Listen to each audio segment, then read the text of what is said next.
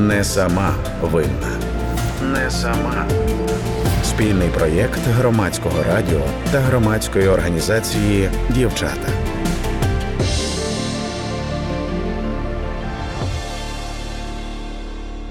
Мама ініціатор, але всі батько мовчки відійшов від цього питання. Тобто, робіть, що хочете. Чоловік сказав, що він приїхав у село до батьків. У нього проблема косити пшеницю. От, а ти теж що хочеш, те й роби. От, ну хочуть вони робити цей аборт, то й роби. Тобто е, всі від мене, знаєте, так. Е, відійшли, одна мама дуже активну участь в цьому прийняла, ну і зрозуміло в якому плані. Вітаю наших слухачів і слухачок. Це п'ятий випуск просвітницького подкасту Не сама винна. У подкасті ми будемо говорити про гендерне насильство як частину культури. Для деяких країн це проявляється у варварських традиціях, жіночих обрізаннях, убивствах честі, інших травмуючих ритуалах. І якщо ви думаєте, що в Україні такого немає, то дуже помиляєтесь. Ми розкажемо, чому примусові аборти, заборона аборту чи ранні шлюби є тим видом гендерного насилля, яке досі, на жаль, притаманне для нашої культури. На пальцях.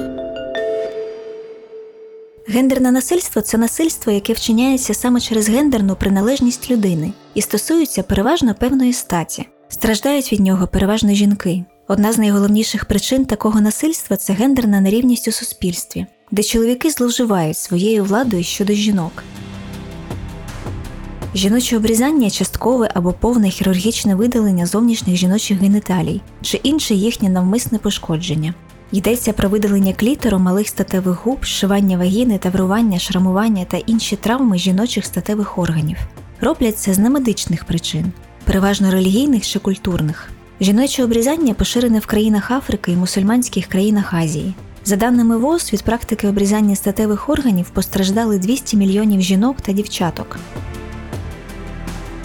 Репродуктивне насильство цим терміном позначають будь-які обмеження щодо права і свободи вибору жінки народжувати чи не народжувати дитину. Йдеться про примус до вагітності, законодавчу заборону робити аборт, відмову медиків проводити аборт попри його легальність, заборону на аборт від чоловіка або родичів жінки, саботування контрацепції чоловіком або навпаки, примус жінки до аборту з боку батька дитини, її рідних, медичних працівників чи соціальних служб. Репродуктивне насильство є поширеним в Україні явищем. Не сама винна. Подкаст про усе, що варто знати про гендерно зумовлене насильство. Попри всю прогресивність і швидкий рух до західних демократій, українське суспільство було і досі залишається толерантним до гендерного насильства, говорить гендерна експертка і засновниця спільноти Фемінізм Фемінізм.UA Марія Дмитрієва. Це стає помітним у суспільних взаєминах і у суспільному дискурсі, коли до жінки ставляться як до об'єкта уваги чоловіків, вимагають від неї самозахисту або навпаки поступливості.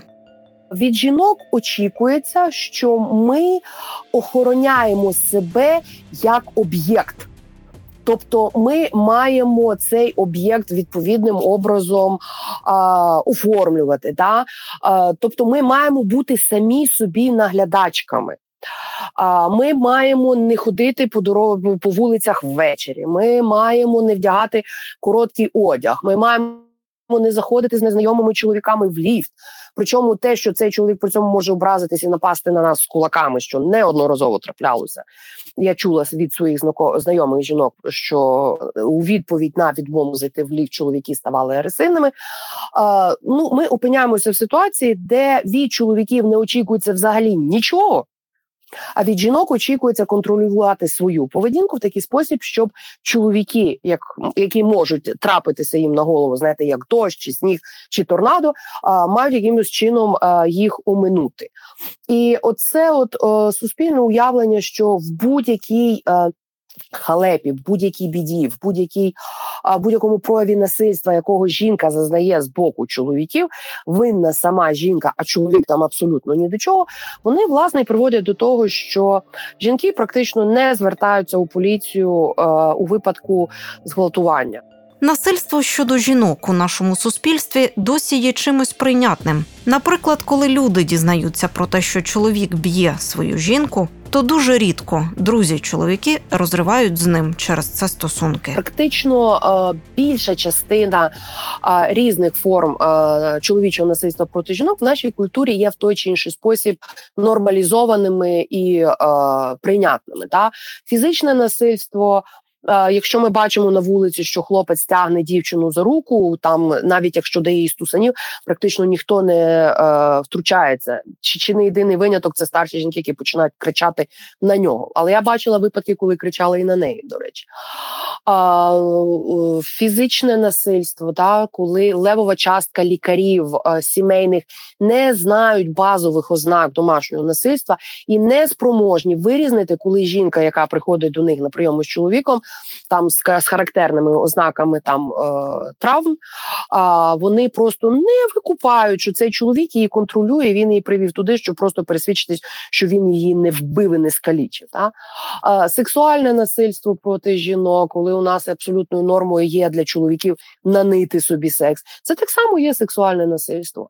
Економічне насильство, коли від жінок очікується повне побутове обслуговування і повний контроль за її фінансами, психологічне насильство і переслідування, коли від чоловіків е, суспільство чекає, що він собі наниє чи видобути з жінки секс будь-який прийнятний для нього спосіб. Та бо статус чоловіка в патріархатному суспільстві вибудовується. Ем, якщо він не може показати свій статус за рахунок грошей чи контролю за іншими ресурсами, він може показати за рахунок того, скільки жінок в нього було.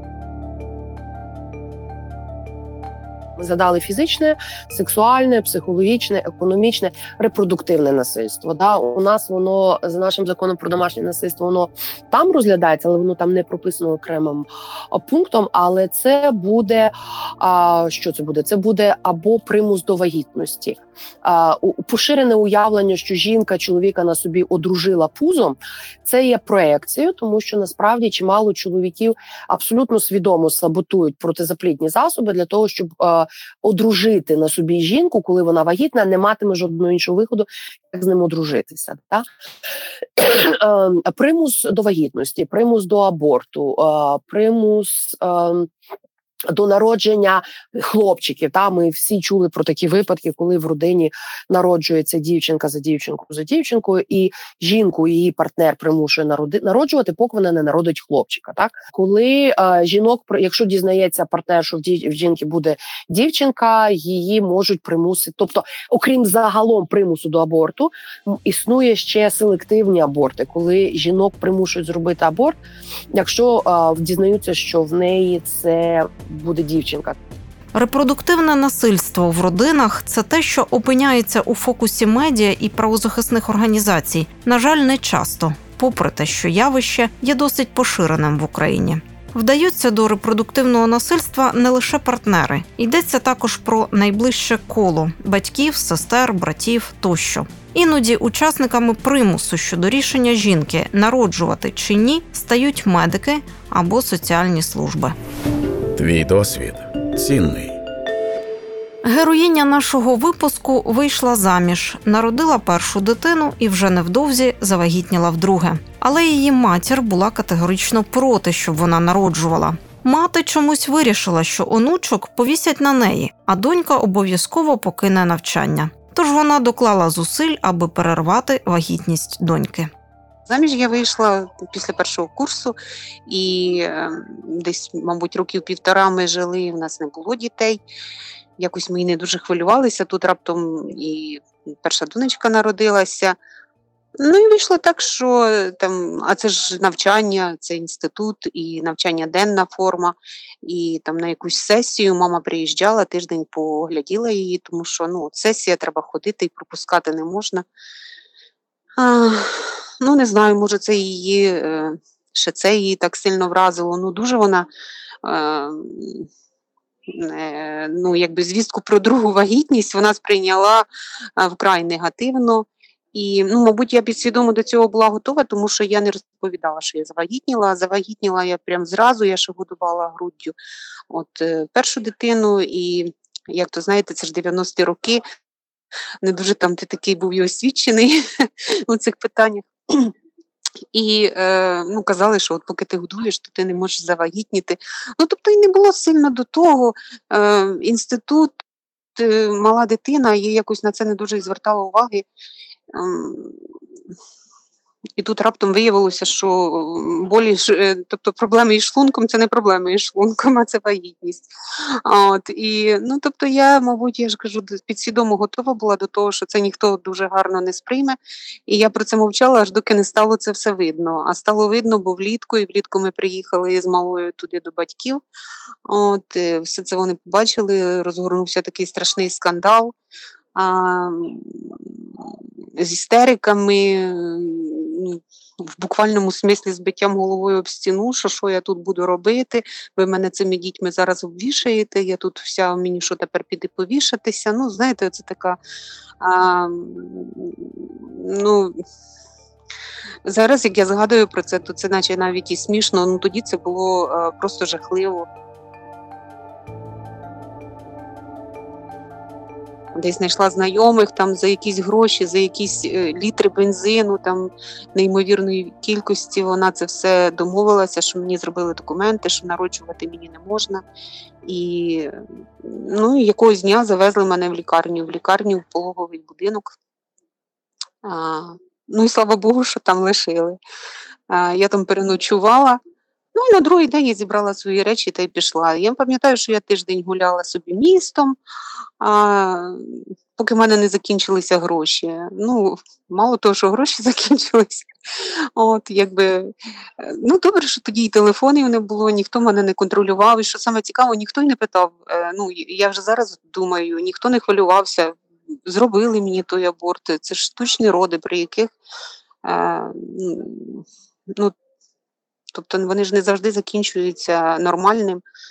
От. Ну, коротше, я через тиждень приїхала додому, а, яка була, така і приїхала. Це викликало е, вже нову істерику і новий скандал. І от е, ми тоді так посварилися, що е, більше я до них не приїжджала е, до батьків.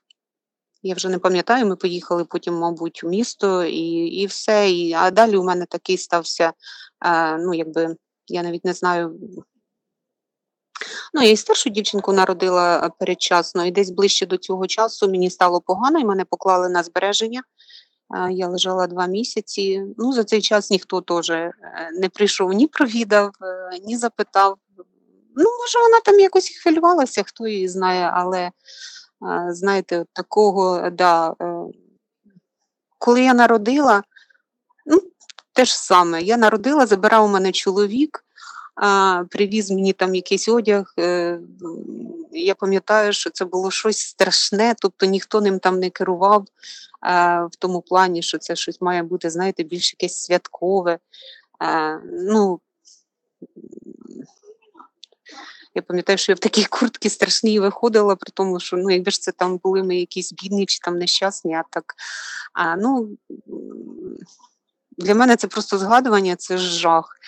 І вперше вона побачила от цю свою вже другу внучку, десь близько року їй було. Ми просто приїхали до бабусі. В селі жила ще моя бабуся, в якої ж я оце дуже довго жила, і до того. Ну і вона вже прийшла. От просто знаєте, так, як ні в чому не бувало. А, Ну, як на той момент, е, мабуть, для мене це було дуже ну, дуже важко це було, тому що народилася друга дитина, і в будь-якому випадку відповідально чи чи невідповідально це, е, поки ти вчишся народжувати дітей, але це вже сталося. І ну, якби лишити мене без е, без якоїсь підтримки, да, без е, того, що хоча б просто запитати, як ти там себе почуваєш, і взагалі як ти там зашиваєшся от з цими дітьми і, і з усім. Е, ну, одна єдина була проблема, що вона покине вчитися. От вона покине вчитися, і все, і що це тепер буде, і всі будуть на нашій голові. Не сама винна. Подкаст про усе, що варто знати про гендерно зумовлене насильство. В Україні суспільне ставлення до абортів сформоване з урахуванням пам'яті про радянські часи, говорить гендерна експертка і засновниця спільноти Фемінізм Фемінізм.UA Марія Дмитрієва. 70, там 70 років радянського, протягом якої більшу частину часу жінки мали право на аборти. Але а, в радянському союзі а, знову ж таки радянська влада додала жінкам обов'язків, але чоловікам обов'язків вона якось особливо не додавала, бо їхній основний обов'язок був героїчно загинути за батьківщину. А це виливалося в те, що при абсолютній сексуальній неграмотності населення і відмови чоловіків від будь по факту яких практик збереження репродуктивного здоров'я своєї партнерки, середня кількість абортів, які радянська жінка робила за життя, складала від знову ж таки залежно чи дані ви дивитесь, від 18 до 20. Тобто на одну жінку, яка не робила абортів, взагалі припадала така, яка робила більше 20 там. І це вважалося принизливою жіночою проблемою, до якої чоловіків взагалі залучати не варто. Це не їхнє діло, це не їхня проблема, це не їм ходити з цими потім. Від часів незалежності суспільство і медіа весь час переймаються демографічними проблемами. Спроби запровадити контроль держави над дітонародженням на законодавчому рівні з'являються раз на кілька років, каже Марія Дмитрієва які слуга народу не подавали жодного законопроекту з, з у цьому напрямку. Кілька років тому було намагання а, натхненне радою церков внести зміну у конституцію, які передбачали захист життя а, людини в Україні не з моменту народження, а з моменту зачаття, що по факту унеможливило будь-які аборти. А, Тобто у нас у ці дві тенденції вони існують паралельно.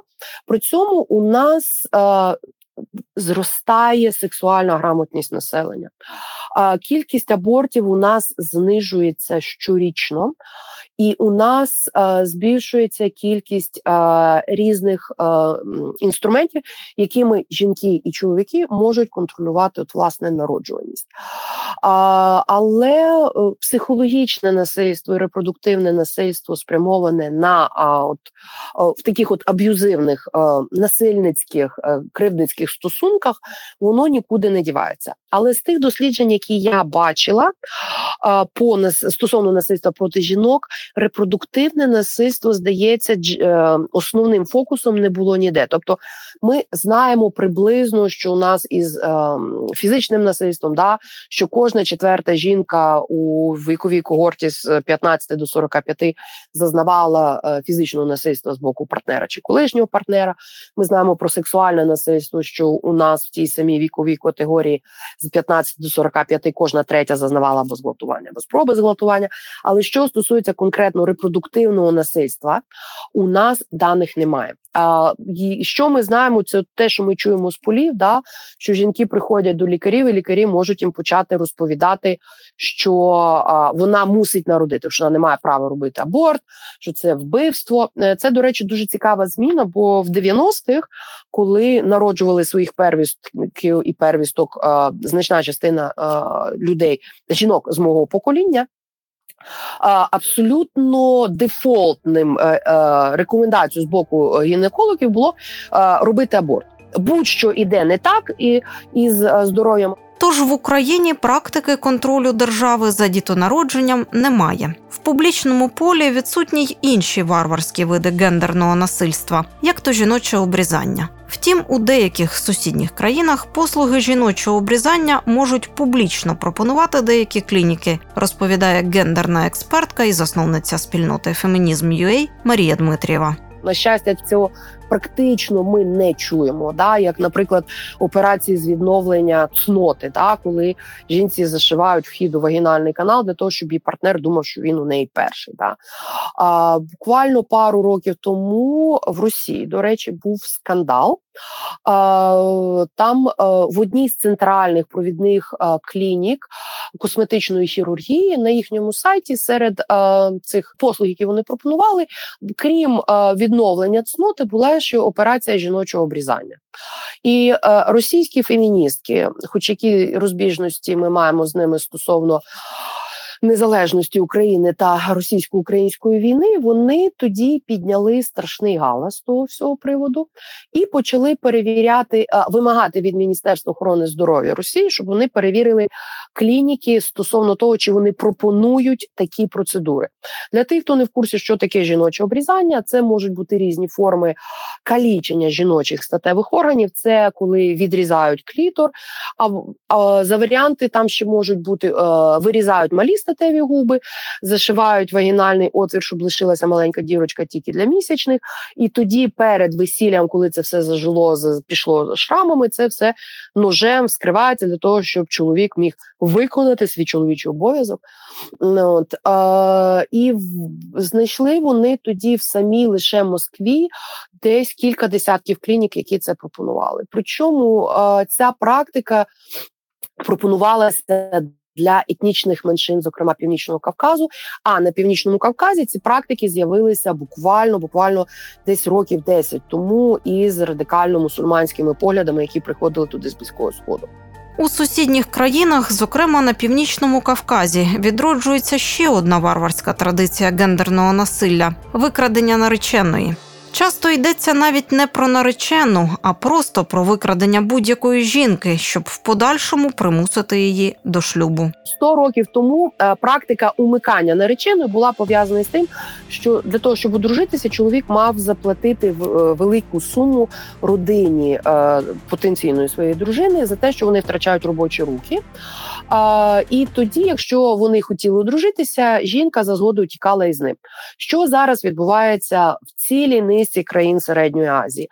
А, Оскільки е, господарства у них є переважно дуже працеінтенсивними, тобто потрібно багато робочих рук, а, е, вони е, що роблять? Хлопці придивляються собі дівчину в ідеалі, щоб це була дівчина з хорошою світу, тому що така дівчина коштує дорожче. Її викрадають її гвалтують, а, може навіть і не один, і е, ставлять її перед фактом, що вона не може повернутися назад додому, бо вона знечищена, і в неї єдиний шанс не померти з голоду, бо кому вона така треба одружитися із своїм галтівником. І на жаль, е, їхні батьки далеко не завжди приходять на порятунок до своїх дочок. Така сама практика з'явилася і на північному Кавказі, і е, зараз жіночі організації, які там працюють, вони кажуть, що це просто пошесть. Держава із цим практично е, держави, ті, де це відбувається, практично не борються. І для жінок стає буквально небезпечно виходити на вулиці або повертатися, е, якщо вони, наприклад, вчилися в більшому місті, повертатися до себе е, в менше місто або в село, і просто викрадають і примушують до сексуального і до трудового рабства. Не сама винна. Подкаст про усе, що варто знати про гендерно зумовлене насильство. Насамкінець хочеться сказати, що кожна жінка має право на свободу вибору. Кожна з нас може вільно обирати, виходити заміж чи ні, хотіти сексу чи ні, народжувати дитину чи ні. Тіло жінки це тільки її тіло, і ніхто не має права привласнювати його чи примушувати до чогось його хазяйку. Якщо ви постраждали від дій, описаних у цьому подкасті, пам'ятайте, що завжди можна звернутися по допомогу. Не сама винна. Авторка програми Анастасія Багаліка, журналістка Христина Морозова, режисер Євген Глібов. Не сама винна. Не сама. Спільний проєкт громадського радіо та громадської організації Дівчата.